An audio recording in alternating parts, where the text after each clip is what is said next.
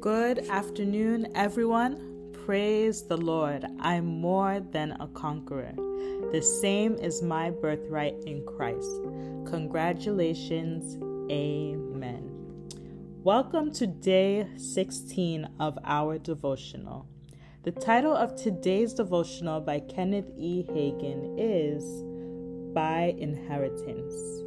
And our anchor scriptural reference is from Hebrews chapter 1 verses 1 to 4. Grab your Bible so you can follow along with me. It says, God, who at sundry times and in divers manners spake in time past unto the fathers by the prophets, hath in these last days spoken unto us by his Son, whom he hath appointed ear of all things by whom also he made the worlds, who being the brightness of his glory and the express image of his person, and upholding all things by the word of his power, when he had by himself purged our sins, sat down on the right hand of the majesty on high, being made so much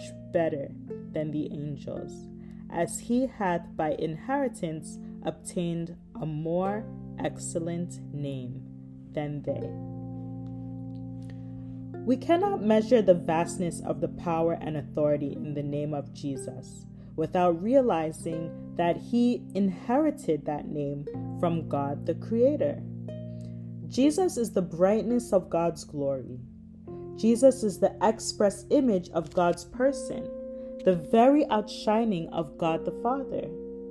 Jesus is the ear of all things, and Jesus inherited his name. The greatness of his name is inherited from his Father. So the power of his name can only be measured by the power of God.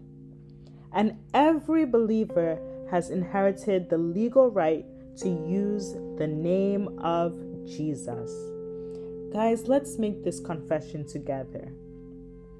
I know the name of Jesus has within it the power and authority of the Creator. I know the power in the name of Jesus can be measured only by the power of God. And I know I have a legal right to use that name. Amen. Praise the Lord. I pray you all have a wonderful and peaceful night. God bless you and as usual, we shall talk again tomorrow.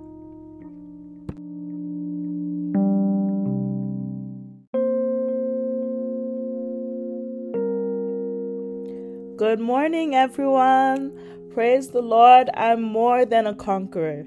The same is your birthright in Christ. Congratulations. Amen. Welcome to day 17 of our devotional.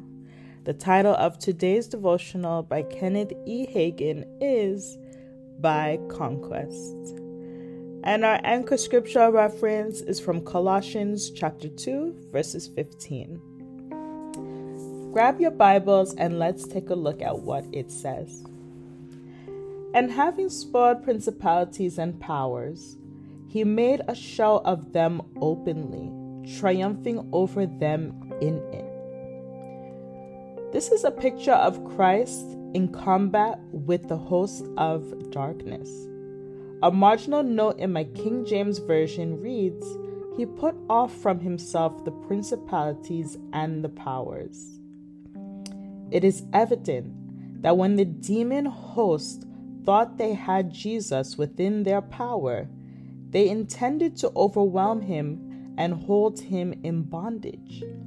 But then the cry came forth from the throne of God that Jesus had met the demands of justice, that the sin problem had been settled, and man's redemption was a fact. And Jesus overthrew the host of demons and Satan himself. I think Rotherham's translation of Hebrews 2:14 makes it even clearer in order that through death he might paralyze him that held the dominion of death, that is, the adversary, Jesus paralyzed Satan. Jesus put him to naught. There is authority in the name of Jesus. Because Jesus achieved the authority in his name by conquest. Guys, let's make this wonderful confession together. Jesus Christ spoiled principalities and powers. He made an open show of them, triumphing over them in it. Jesus paralyzed Satan and all his cohorts. Therefore, there is authority in the name of Jesus, and I have a legal right to use that triumphant name against the forces of the enemy. Amen. Praise the Lord. I pray you all have a wonderful and beautiful day. God bless you and talk to you again tomorrow.